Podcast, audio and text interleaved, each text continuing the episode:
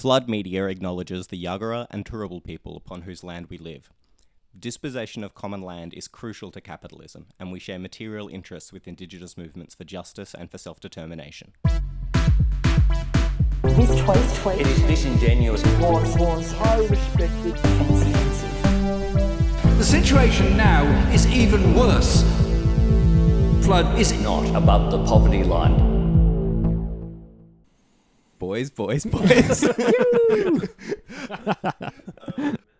Hi everyone, uh, this is your host Matt. Uh, we're joined by Ryan and Declan. Yo, hello. My name is Ryan. Hi, I'm Declan. Um, we're here to record um, the first episode of All Three Volumes, which is a new show that Flood Media will be doing, um, where us three read all three volumes of Karl Marx's Capital. Um, and you, the listener, and you- also, probably. if you wish to, I reckon to make sense. I think you'll get a lot more out of it. this is a long term project as well. We don't need you to have read all three by the weekend or anything. Oh no no no no no! I- If you can read all three by um, 2030, 30? Yeah, sounds about right. that sounds brilliant. Um, what we're, why do we want to do this, boys? What's the go? Well, God, it's been a long time since I've read a book, Declan. Mm. And I really want to, like, open up my mind to the power of reading a book and taking in some new thoughts. Like, I would say intellectual curiosity is my main driver for this. Yeah, I mean, I think it's good to learn. It's Mm. never bad to learn. Um, I have a little book for my child called "It's a Mitzvah." um, a mitzvah is like a Jewish, um, like a valorization of Yeah, like like- certain tasks. It's like Yeah, it's yeah, mildly yeah, yeah. holy to do these like to Uh-huh, do these uh-huh. things. So like I don't know, it talks about being pious in like Mm-hmm. with like b- different language. Um, so a mitzvah is like a blessing or whatever. One of the one of the mitzvahs for for Jews Yeah. is to learn and to read books. What we're doing is Couldn't a mitzvah. agree more. We- We are doing a mitzvah. That's truly beautiful. That's a beautiful sentiment. Um, so we thought that. so the reason we're reading this is primarily as a mitzvah. Uh, we thought that as a mitzvah we would read one of the, uh, I would say, more Jewish books of all time. Yeah, the most Jewish book of Yeah. all time. Yeah, it's, isn't it? Surely the Torah is the most Jewish book of all time. Yeah, look, I accept that. Okay, we're going to read debatable. Look, either top the, 12, maybe top 20 Jewish books of all time. But this is at least this, this is probably the second most Jewish book of all time, uh, which is Karl Marx's book Capital. look, this is a. I think this is a great time to talk about. Look, flood. Now, you know, it's been re- we've finally there's been a bit of a hiat- hiatus, and there's a, there's been a flood of flood content again lately. Flood is now primarily dadcast. Yeah, it is. Declan, Declan's a dad. Uh, Yeah, I've become a dad. Yeah, Declan is incredibly sleep deprived on account of being a, A dad. dad. Ryan, what is your relationship to fatherhood? Yeah, look, and I will soon soon I will join the ranks of fatherhood. We're all firing on all cylinders is the key thing. Yeah, you simply got to remember that Mm. this is peak performance. Yeah. Anyway, Um, dadcast. This is I'm- what peak performance sounds like. I myself am not a father. I'm just like this. There's no reason for it. so we've moved on from being fail sons to Fail dads. fail dads. Yeah. Yeah. Matthew may be the most failed dad of all I'm a- in that he's not even a dad. Correct. I'm a fail uncle. it's like failed at being a dad. But and as such, perhaps more relevant than tenuous Jewish connection, the most failed dad of all time was Karl Oh, Marx. oh my my god. Huge failed dad. An amazing failed dad, and yet Didn't, like he sat down and he read a lot of books, and we want to emulate him in this fashion by And look- reading at least one book. Al- Although he wasn't a great father, he sure had a bit of an influence on the world. and I think we can all hold that dear. yeah. So, intellectual curiosity as it is, Uh huh. Why why is it even good to read a book?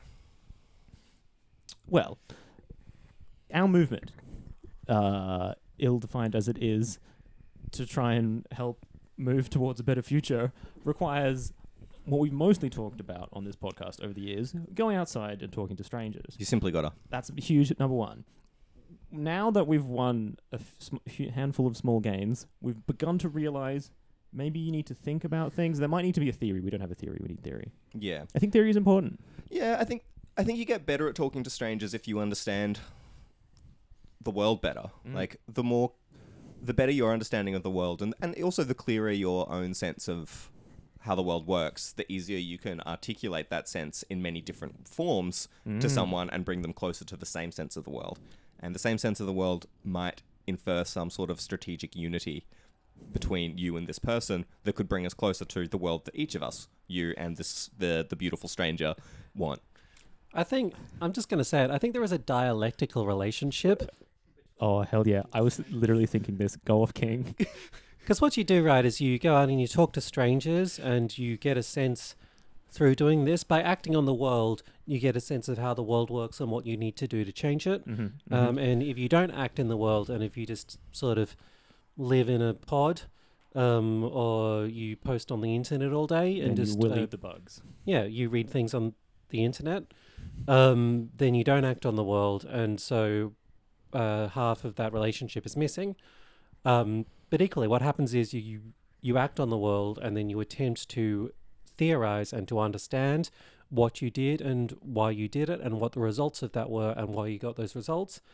Um, and then you formulate a theory about this, and at that stage, you do in fact sit in a little room and think about it for a while, and then that enables you to go back out into the world. So that's a beautiful dialectical relationship. Yeah, and then you try and see if your new theory of how the world works based on thinking and also doing.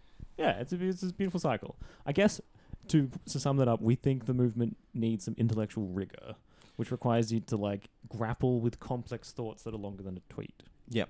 yes. Yeah, I think the thing is, it's the the world is far from what we want it to be, right? Like all of us are far away from having like a secure house and housing. Mhm. Um, all of us struggle with many facets of our day to day life.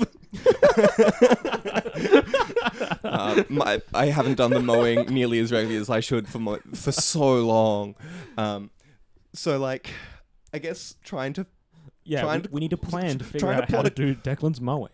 trying to plot a course between the world as it is and the world as it, as, as it could be better involves some sort of like under some sort of like analytical sense of how you might plot a course. Like if you were sailing, you couldn't just be like, "Oh, let's just go over there." You've got to have a bit of a sense of how the winds work, how does the sail work, how does the rudder work, all these sorts of things. And in society, which is infinitely more complex, I would venture to say, um, than like sailing a boat across the ocean. You you have to have some bit of a sense of what all the mechanics at play are, um, and you're not going to engage with that really seriously in a, in some sort of short form sense. Like when people are able to articulate a really clear set of like analytical positions about you know hypotheses about how these how these systems work together.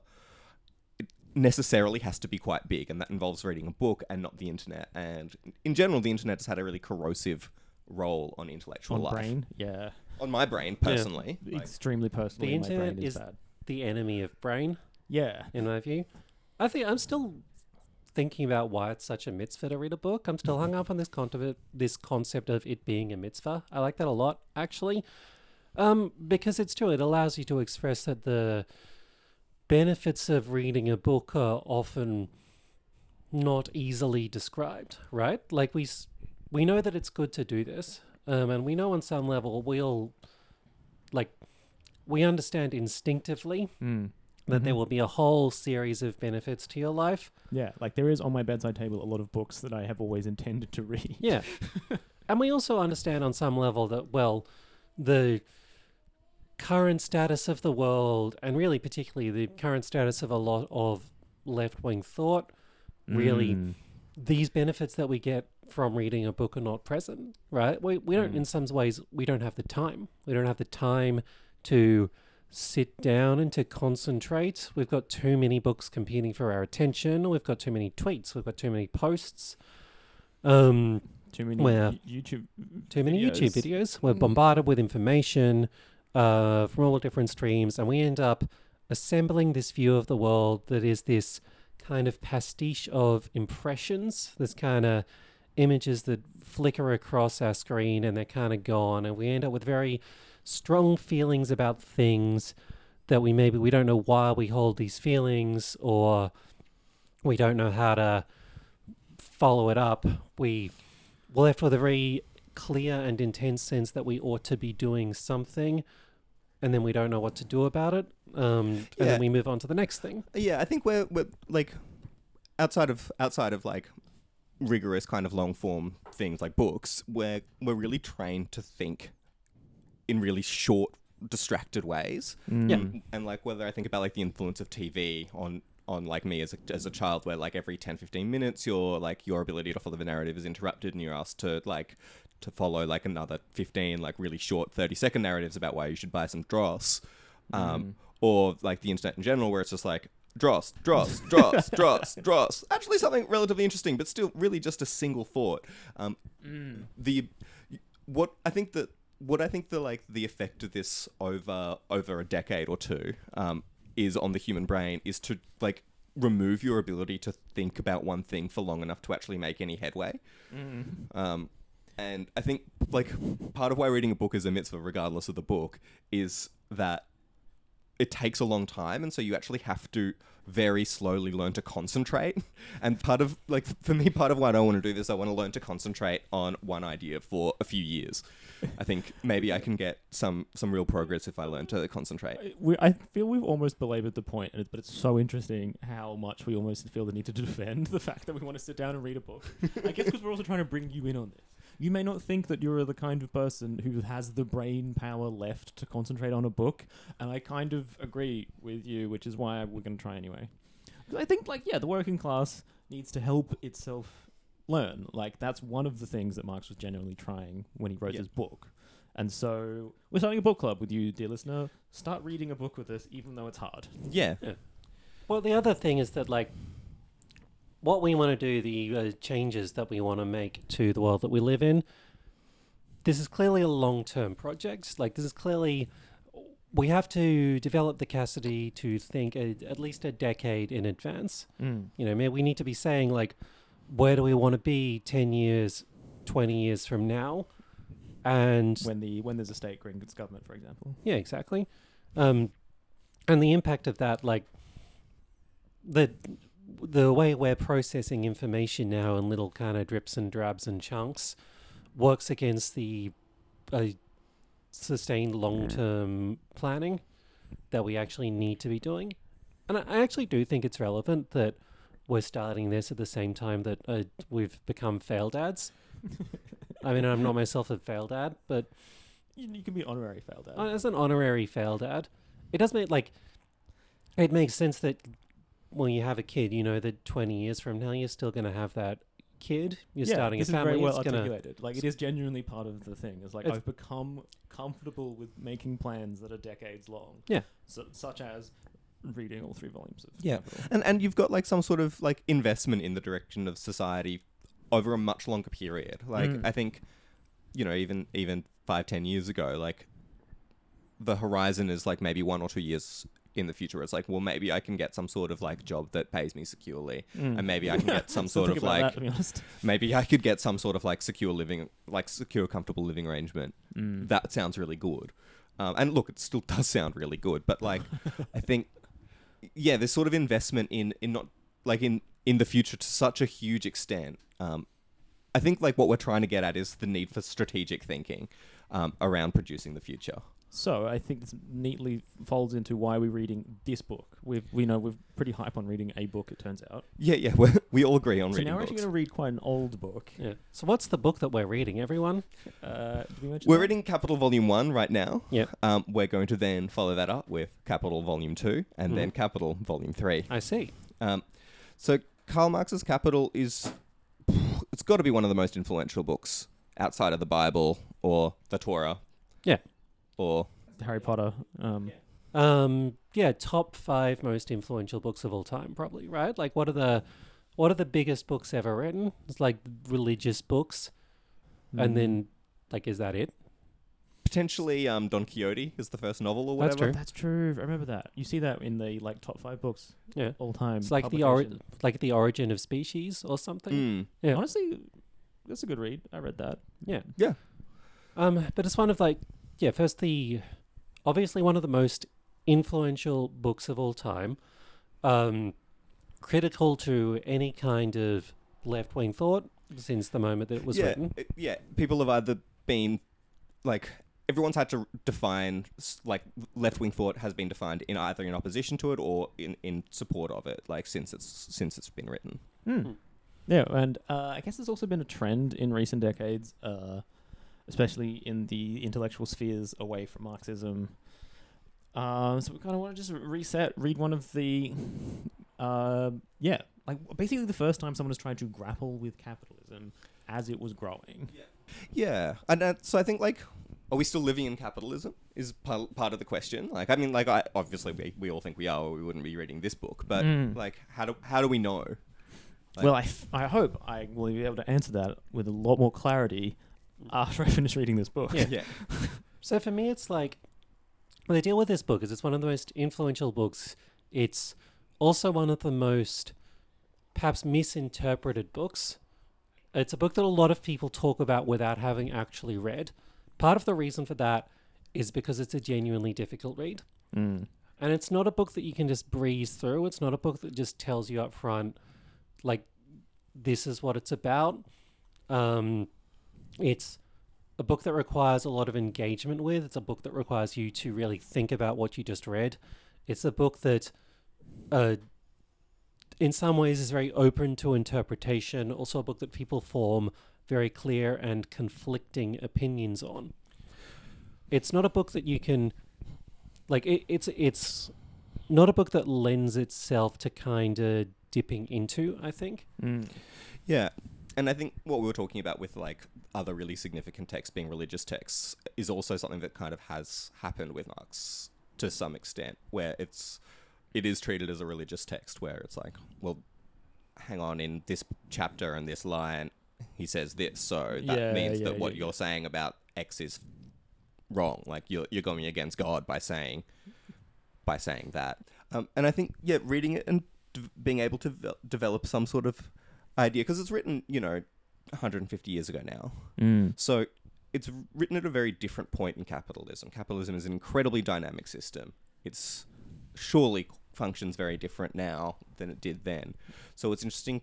I, I'm hoping that like kind of getting these broad principles of someone who is just trying to clock it as as a particular like social arrangement and articulate that for the first time will give us these kind of broad kind of principles through which to understand how it's functioning mm. now firstly in the ways that it's very different and in the ways that it's similar Yeah, and I mean, I also hope to like.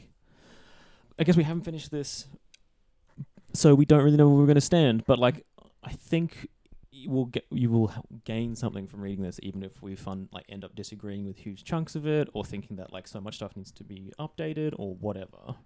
Like, it's definitely something where we got to start with. I think an interesting thing to talk about will be um, how strong Marxist thought is, um, firstly in the general population, secondly in the academy, um, at different points in history over the last, say, hundred years, and how that tracks with the general well-being of the working class. Because I have a sense Yeah. that during the 80s and 90s, a lot of Marxist scholarship was like removed from the academy, yeah and that that. I'm not saying that Sort of this is in- causative. intentionally. Yeah, I mean, I think through Yep. perfidious activities. Uh-huh, Um, but I, th- uh, I don't say, say it's causative, but I do think that there is some sort of relationship between the the general strength of the working class and its ability to assert its own interests and the like, and the strength of these ideas within that class. Mm. Yeah. There's a few things, right? Like one of the things so first, certainly we really did used to have a lot more like working class Marxist scholars. And it really is true. People like used to be buried with volumes of capital. Like Mm. it used to be the case that you get self educated people who'd worked in factories all their life who would be introduced to this book and would read it and Mhm. s- take it seriously. Well, you look like after the Cuban Revolution, and like so many people, you know, illiterate, like illiterate workers, were taught to read with this text. Like this Mm. is the first thing that they ever read, um, it's pretty wild. which seems like hard mode. But you know, It's like extremely hard mode. there's a long tradition of of non like people self educating with this text. Mm. And and like Marx was writing this truly with the intention that like late nineteenth century um yeah, factory workers in England and Germany would like and France would like teach themselves about this. Yeah, like truly that was the intention. It wasn't I guess it was never intended to be like this incredibly academic work, even though it is like a huge tome and very dense. Well, I think that's because academia was very different then as well. It was far less specialized. Like everyone was just a gentleman scholar, really. Mm. Um, so everyone was, bring I think, the- much more like much more amateur. Like Yeah. everyone who was a scholar was just like either independently wealthy or like Marx had an independently wealthy like benefactor. Mm. Um, and they, you know, they, they were like, oh yeah, I'll, I'll, I'll go on the Beagle. I'll take, I'll write down all the animals I see when I'm on the Beagle, um, or whatever it is. You know, like people, people would go, you know, like like banks or whatever in Australia. Like these these kind of gentlemen scholars would like undertake this kind of pursuit of knowledge, which was emerging as a as a new kind of like practice at this time as well. And so Marx is like also doing that, but instead of the field of knowledge that he's trying to clock being like how animals work Mm-hmm. or you know what's the go with rocks Mm. he's trying to figure out well how does how does human history like develop and change um, and there's like a degree of teleology in marx about like i guess this inevitable transition between various social forms which i think is probably out of fashion now um, I guess. but like that's what he's trying to do is be like, okay, as inevitably as you know, anim- like one species en- evolves, so do societies, and so he's trying to crack like a a, a replicable formula for understanding history. So for me, there's a pretty clear theory about what we're doing and why, which is okay. Um, first, we have now we have a media environment where people are encouraged to think in very short bursts, where it's difficult for a bunch of reasons to engage in a sustained way with a with a book or with any kind of long-term intellectual activity. tick. So we're um, trying to like yeah. fight that. Yep. Some of that's social media, and some of that's uh, life insecurity. Mm-hmm. Some of that's the difficulty of making long-term plans in your own life. Yeah. Um, there's all kind of factors going on there, and so engaging with Marx and with specifically Capital, one of the longest and densest um, and most influential books ever written, is a way to strike back against that and to swim against the tide on that issue. You. Uh, also, specifically now, there has been over the last, uh, really kind of starting in the 80s, there has been an attempt to more or less systematically purge Marx from first the academy and then in more, more generally, uh, really any, any kind of popular thought. Mm-hmm. And so this makes it harder for us to realize really how much more common, not just Marx specifically, but Marx, Marxian, Marx influenced ideas. Um, An importance of historical Yeah. materialism. yeah, and like historical materialist ideas, the concept of class war, the concept that there are distinct classes and that there is a conflict between them, even ideas like the kind of ideas that you might have if you're a conservative or a liberal and you're still forced to respond to Marx and to treat him seriously. Mm. These have been kind of purged from our history, and it's very easy to forget now how important these used to be. Yeah, I, I Yeah. was reading um, Robert Hughes' Yeah. book, A Fatal Shore, which is a history of um, convicts in Australia, and it's really, really good. And as I was reading, it, I was like, oh, this, you know, it's not, it's not explicit, but this, this author must be a Marxist because some of the ways he's framing this kind of like inherent class conflict, um, and some of like the kind of historical notes he's touching on, seem obviously to me part of a kind of like uh, have similarities with other kind of like Marxist histories and like of of the period that I've read. Um, when I've like looked into it a bit further, he's like definitely not right. He's like an upper class art historian who de- the book is dedicated to Malcolm Turnbull's son. Incredible. Um, it's it's incredibly not a Marxist history, Yeah. but I think the the strength of Marx in the academy at that time meant that even even people who would kind of understand themselves as politically opposed to it are still kind of writing through that logic. Yeah, Yeah, I think Robert Hughes's brother or father or something was a Liberal MP, I believe.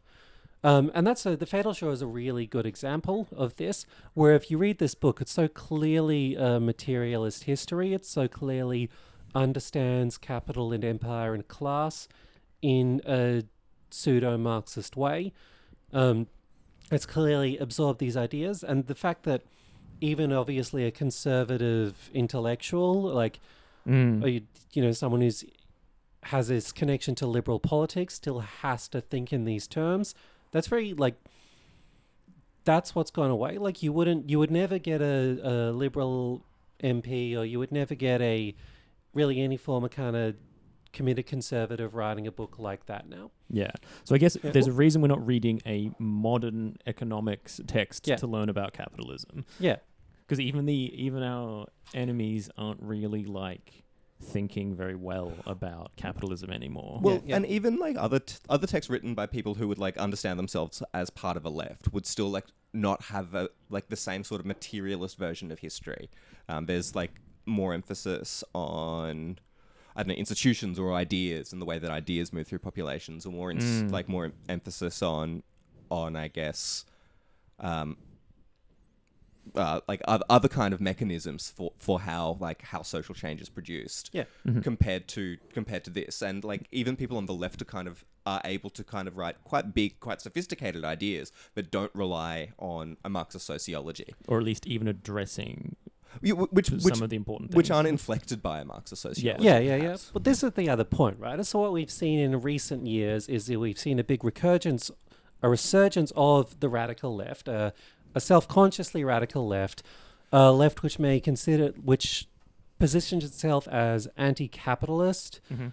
um, or sometimes anarchist, sometimes uh, co- socialist, um, but often generally But- quite confused i think but it's often, fair to say often quite confused. And I think like so so what we're trying to do is like part of that confusion um, comes from just the, the broad defeat that the left suffered through the 80s and 90s, um, particularly the, with the end of the Soviet Union.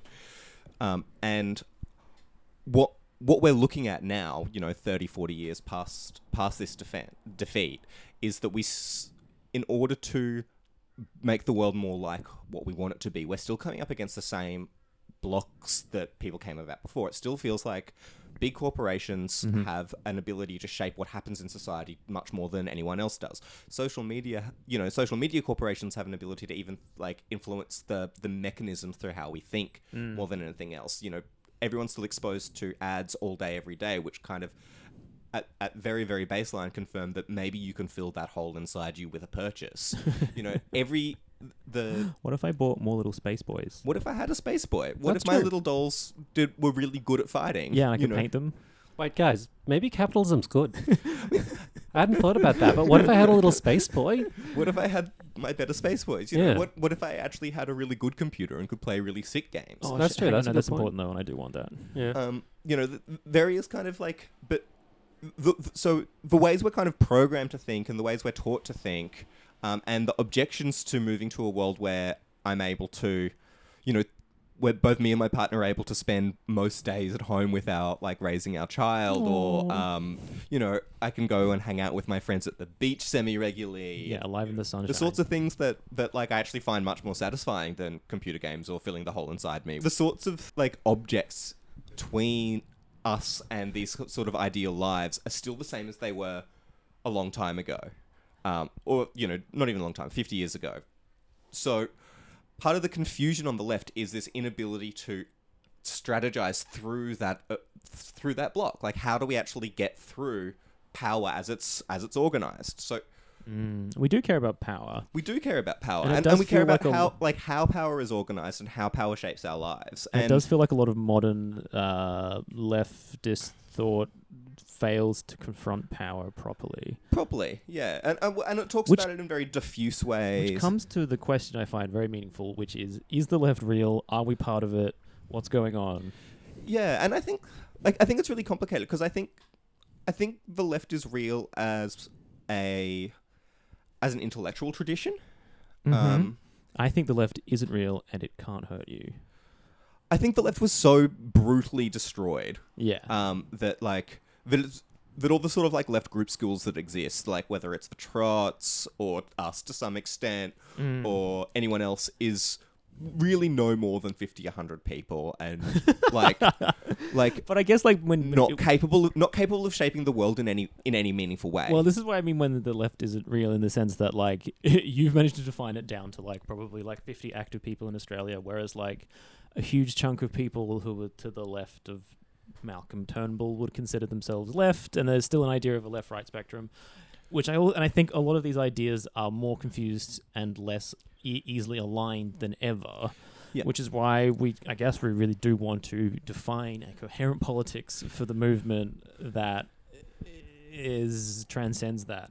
Yep. And so uh, we're going back in time, baby, to well- the historical text of the left. well, and I think like, and I think like, why that like, why everyone's able to like define themselves as left despite having completely different understanding of what the world is, is because no one's talking about what capitalism is. You know, like no one talks, and people who talk about capitalism talk about it as like a moral problem. Like, Yeah, what yeah, yeah, capitalism yeah. is is it's when big greedy people make lots of money. Yep. And that's bad.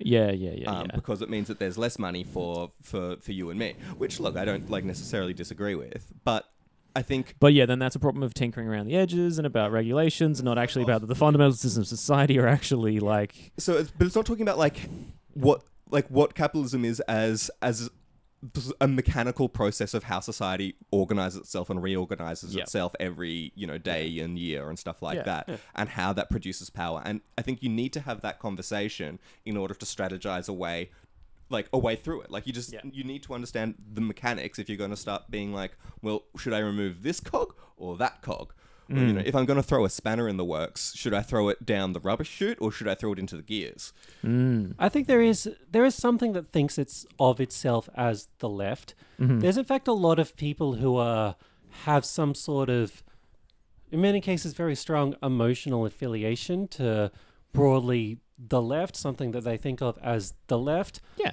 Um, I think there's, and in fact, like, I'm often surprised by how often you casually hear this, like, kind of the the terminology of the radical left kind of floating around in normal conversations. There's Absolutely. clearly a I Like- think, and I think like the Sanders and old mate Corbyn, like the the the recent history has helped popularize a lot of that because I think most regular ass people do agree with the goals, but yeah, I think there is like there's not enough like rigor or understanding behind all that, and it can be qu- and like I think a lot of those people who s- want to talk about the terms of the radical left still fundamentally have like a like baseline liberal understanding of the way the world works because that's the only thing that you can get.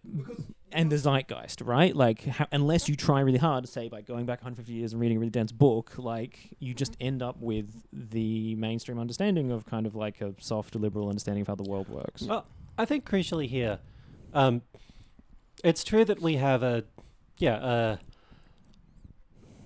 a left which is in in some ways we have people who are very kind of motivated, like they're very aware that there is a problem. yeah They're very motivated to solve the problem. They have quite a, a moralistic understanding of the problem, where it's like, which is kind of, which is true, where it's like, the world is bad because there's baddies, which I think is in part largely generated by uh, the social media and the kind of shortening of attention spans. Mm. Um, but I also think, importantly, first that we have a left that is in some ways conscious of itself that it's not achieving what it wants to. yep And I think that we kind of went through this brief moment of like Jeremy Corbyn and Bernie Sanders in like the in the English speaking world. And when these projects failed to immediately succeed, and not just like, I mean, the Corbyn project kind of failed a lot more definitively than Bernie Sanders did. Mm. I don't think that Bernie Sanders really failed in s- so much as just did not instantly become president from nothing, which is actually not, no one can do that yeah exactly right? Um, but we now have a left that feels itself to have failed, that is kind of directionless. Mm. And in fact, what it has failed to do is to strategize for the long term and say, well, okay, that clearly got us one step closer to where we want to be. So n- there's going to be another, you know, 20 or 30 steps Yeah. before we're there. But so I, I also think we have that. But I also think the left taken as a whole doesn't really understand that it has this problem. And I think that puts, for me, I guess it, it feels like it puts me in a kind of tricky position, right? Because I'm looking at it going, okay, we have all these kind of like uh, leftists on the internet in person kind of doing different things. Um, I think they don't really want to say, okay, we've got some some of these internal problems that are inhibiting us from doing what we want to do. Um, we kind of failed once and then gave up, or we didn't have a clear idea of the next steps. So instead of kind of making a plan or kind of picking ourselves back up and saying, well, it's going to be a long term project, we're just kind of getting mad online. Mm. But I also, if we're now in a position of kind of telling people off, like you end up, you end up as a, often if you're trying to make this more like materialist Marxist kind of line, you do end up feeling you're trying to negotiate. Like on the one hand, you're saying to people, I, I feel like I kind of know what you should be doing. On the other hand, there's really no reason. I'm not an authority. Nobody has any reason to consider me an authority. I'm just some guy on the internet. Um, you don't like there's this is there's no I don't have the capacity to tell people what to do, and in fact, this is not a project about telling people what to do. I think that the correct way to read Marx is not as an authority, because I think that in fact that's where Marxism has historically gone really badly wrong. Mm. Is where you treat capital as a holy book, and you treat Marx as a prophet, and you treat Marxism as a religion, uh, and then you have a you know vanguard party you have this kind of leninist model where it's like look no one else is going to get it but us the intellectuals yeah, yeah, yeah. so we have to tell everyone what to do because we're the only people who really fully understand materialism No, our goal Yeah. is to that like m- a lot more people become read guys and read books, and that in general the uh, uh, nature of the debate has a bit more rigor behind it, so Yep. that we can collaboratively f- move forward. it's a, s- a slow project of establishing like what what we need on the left, which is an intellectual culture. Yeah. Mm. and we don't we don't have a particularly strong in- intellectual culture. Intellectualism is only really exists in the academy, which I think shapes people's perspective. Just as an institution, shapes people's perspective too much for them to really be able to think Yep. clearly about the world. To be perfectly honest, Yeah. Like, I suppose for me, it's one of the things that this social media space does for people is it creates an environment where uh, you can't be wrong. It's too embarrassing to be wrong because if you're Mm. wrong, you're going to have a hundred You will people be going, owned. lol, Lamal, look at this idiot who's wrong. Owned. Owned. You've been owned, and I haven't been owned because I'm not mad actually, but you're mad. Yeah, yeah, yeah. yeah um, yeah. And that all Which truly- sucks. because you yeah because you can't articulate a new idea or grapple with a new idea without like changing exactly how you think about it a bunch of times And it means that every thought you have, if you're trying to like, if if if the left is trying to have like strategic discussions on Twitter or Facebook or whatever, it means Yeah, that like the most space you have to articulate an idea is like, you know, a few lines, Mm. and you just can't do it very well. Um, and Mm. especially when there's this pressure for you to like not even articulate your current understanding of it, but to articulate the perfect understanding of it. so i think in like I, I- I really i think it feels like we're kind of coming to a close on this. Mm. and in summary like w- this is a dad cast which means we hate the social medias and we want you to read a book. Yeah, it's time to read a book. it's time to read a book. But also, we may be, I may be a dad, but I'm not your dad. yeah exactly. Yeah. that's right yes. So like you, you don't fine don't read a book. I don't care. Read a different book whatever. But I do think it's like that is is how I conceive of this is that it's okay for like Marx is it's not right about everything. Like Yeah. you read a book to form your own opinion of the book. You don't read a book like to learn what you're supposed to believe. There is Yeah, nothing yeah, that yeah. you're supposed to believe. It doesn't matter what you're supposed to believe. What like Yeah. what we need is to be able to artic- like is to be able to form a strata- strategy that brings us closer to a better world. Yeah. Like it really doesn't matter what you it- honestly it doesn't matter what you believe at all in that. It matters if you're like you could be completely wrong and just like be wrong about what strategy you think you're doing and it just happened to work and happened to to move society in the right way. That's just as good as if you had a really good thought and like you do exactly what you do and it works exactly the way you think. It's just in terms of like the probability of moving in the way we want, we want to increase that probability. you Hmm. know? You fail 100% of the social revolutions that you don't That's take. true. Yeah. Yeah. Um. So do we want to talk ab- now a little bit about capitalism? What is it? What's capitalism? Why did and why do we want to talk about capitalism? I mean, firstly, because we're in it, and that, as as I understand it, Mm. capitalism is a particular, and like I've heard people say that this idea mode of production is the really key innovation that Marx made. Yes. where he's talking about like how a given society, a, a given social formation, produces the things Mm. in that society that it, it needs to continue on. So whether that's Kit. like you know the food, the material resources, the like the arms, the armor, the Yeah. grain, the transportation mythology, The little space boys. the little space boys, like the various items um, and people who like produce, like who continue to make that society. The exact mechanism, can, can, you know, it, it could be millions of distinct ones, but they've all you can you could label them. There's a mode of production, um, and the capitalist mode of production is one where things are produced by um, having a certain degree of capital, going combining that capital with uh, in the market with labor and with other resources, producing some sort of commodity, taking that commodity to market, selling it, and then coming back with a little bit more capital and repeating that.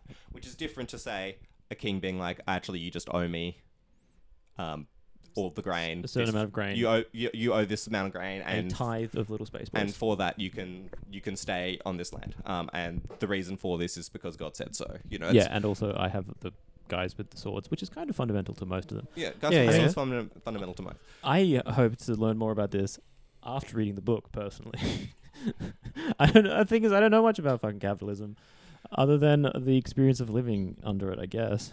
Yeah, well, you know that it exists, right? And that's Yeah, one thing it that certainly everyone sucks. knows if they think about it as like, well, we have a capitalist society. Yeah. Um, and like, one of the things, the more you think about, oh, we have a capitalist society, the more questions start to emerge, right? Like, we, I guess for me, like, I'm looking around this room now, and there's like a stuffed dinosaur, and a pot of coffee, and a lamp, and a laptop, and a Mhm. bunch of, and some.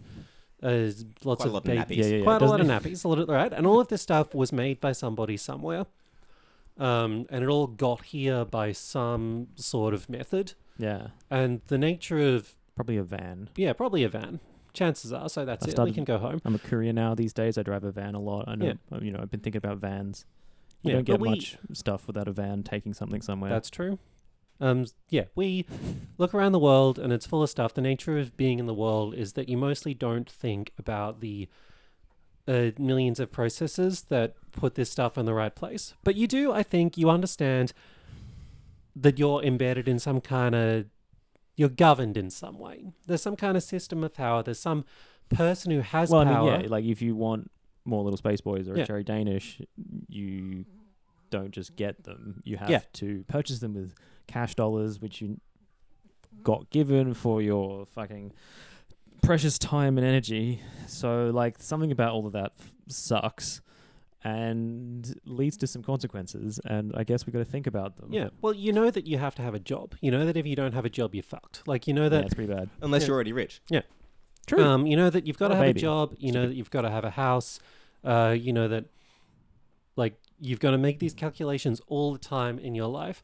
Now, you may start asking yourself, why do I have to have a job? Why do I have to live in a house? Why Mm. do I have to? And wait, I'm actually making some quite complex calculations about what kind of job do I have to get? What do I have to do to get that job? Why am I making these decisions and not other decisions? Um, and we like, we also like, we know that there are people who are powerful and who get to decide the terms on which you get to do this stuff. Who are these people? Why do they have so much power? Why don't I have the power? Can I please have the power? Why won't you give me the power? And it's these questions, like the more, for me, the more you think about capitalism, the more questions you have and the less clear anything becomes. And therefore, we should read the book. Yeah. I- Um, I think one of the like one of the things is how are the collect like how are the energies of people directed? Mm-hmm. Um, so like all three of us in this room and all other people, I guess, have a certain capacity to make stuff happen. Like we could all Yeah. go and dig a hole. We I could like all digging holes. read a book together Mhm. um, and talk about it. Like how all these You could drive a van around. we could drive a van around, and I guess how energies are directed is very interesting in society, particularly right now, right? Because of climate change, because we've got like a Mm. a particular kind of like temporal like Barrier. closening Mm. of of serious consequences Mhm. that like that to avoid we need to direct energies in certain ways. Mm. So finding out how and why human energies are directed is actually quite important. This is true. And I think that's from what I understand what capital is really trying to describe is Mm. various modes of production are how how energies are directed, how human energies are directed and by what mechanism. And capital is one form of those and that's the one I'm told we're living in. I want to know how energy is directed in this one so that we could make some sort of meaningful progress on on changing how energy is directed and get them to be directed at what I want them to be directed at, which is making a nice life for me and my friends and my children to go to the beach, Mm-hmm. and not making like not directing energies towards producing like faffy little space boys. Well, Um, you, you can have a few little face space boys as a treat. There's there's a lot of people who will tell you that capitalism actually is very good. And I don't really think capitalism is good or bad. I think capitalism's just a historical just is. process. It's just a th- it's a thing that exists. I think it's like asking whether I don't know Rocks are China is good. good or bad. It's just not a meaningful question. Well, it is, and China is good. that's true. If you're listening, G. Um, that's true actually. But like, I think it's more like asking if rain is good or bad. yeah, no, Mhm. exactly. Yeah, and that depends on whether or not you have a fucking umbrella at the time. for, just for me, there's a lot of people who will tell you that capitalism is good. There's a lot Mhm. of people who will try to theorize about what capitalism is. I think that our understanding of our own society is we know that we're in a capitalist society. And I also don't think that what I've been told about what capitalism is and how it works is very convincing. And I don't think it explains a lot of the questions that Mm. I have about capitalism. Hmm. Um, And so for me, turning to Marx is a way, like, there's a lot of questions about power um, and about culture and about who makes the decisions, and about how it feels to be a person under capitalism that are not, for me, explained by what I've always been told about capitalism. Mm. And so for me, that's a, that's a very big part of why I want to know more about capitalism and why I want to read this book about it. I think Yeah, that's check good. it out. Yeah. I think you should tune in next month. Yeah, you have one whole month to read chapter one. Yeah, Yeah. Find a book. do it. And also, like, if you don't and you decide to pick it up in a few months, you could read six and listen to six episodes in a month or two. Well, if you've come across this in podcast in like in two or three years, you know, Yeah. like okay, right, yeah, yeah. yeah. you can do this at your own pace. This is going to sit up there on the internet, and you can listen to this Also- whenever you feel like it. Yeah, as inspiration, but also hopefully like find someone else to talk to about this. I Yeah. think. And and send us a message if you feel like it. If you've had yeah, it, if you've via messenger pigeon. send us a message on our Twitter or whatever. Um, Yeah, even though we've spent a lot of this episode railing about how Twitter's well, shit. it's really bad, but like you know, how else? Um, yeah, I don't know. And why isn't there another thing that isn't Twitter that's just as good as Twitter? Hopefully, something I can answer after reading the book. Yeah. So yeah, if you have any particularly interesting thoughts at any point, let 'em- let us know. Or if anything you just want us to talk about, that's fine. Except we'll be mostly we'll be talking about Yeah. capital. Sorry that this has been a little bit of a bad episode. I could have slept more. I couldn't have slept much less. Uh, I think it's just end on that cackle. I have nothing else. Bye. You.